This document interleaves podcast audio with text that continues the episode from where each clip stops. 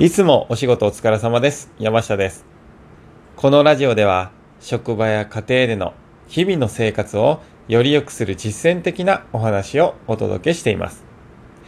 お話の最後では、今日の心がけの内容を意識し、何か一つでも行動に移していただけたら嬉しいです。それでは、本日の題名は、予定外の出来事。仕事やプライベートにおいて急な仕事を頼まれたり、思わぬトラブルで約束の時間に遅れるなど予定外の出来事はあるでしょう。設備会社で働いている D さんは上司から別の担当者の工事現場を引き継いでほしいと言われました。その工事現場は急に仕様の変更をしたり、追加工事や工期の短縮をするなど予定外の出来事がよく起こります。D さんが現場担当に就くと同様にトラブルが続きました。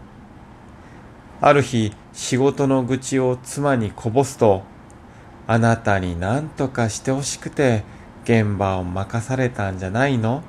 と言われたのです。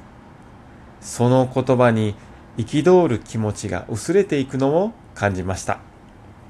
それからは予定外の出来事やトラブルがあっても前向きに受け止めて対処していきました。するとどのような状況でも工事がスムーズに運ぶようになり無事に工期を終えることができたのです。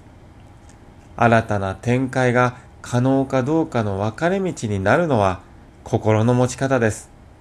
トラブルの要因を追求するだけではなく、積極的に対処していくことも必要でしょう。今回のお話で感じたのは、やはり何事も心の持ちようというものがとても大事。そして、その心を持ったことによる次は行動ですね。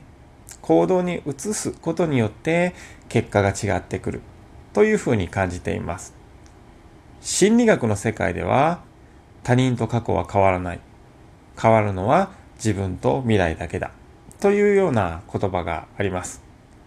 この D さんも妻に愚痴をこぼしましたが、妻から言われたあなたに何とかしてほしくて現場を任されたんじゃないとの言葉に気づきを得て、自分自身で変わろう。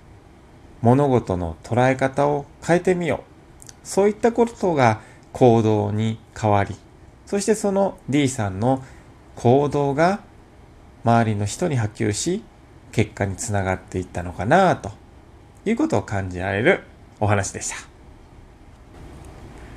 それでは参りましょう。今日の心がけは、前向きに対処していきましょう。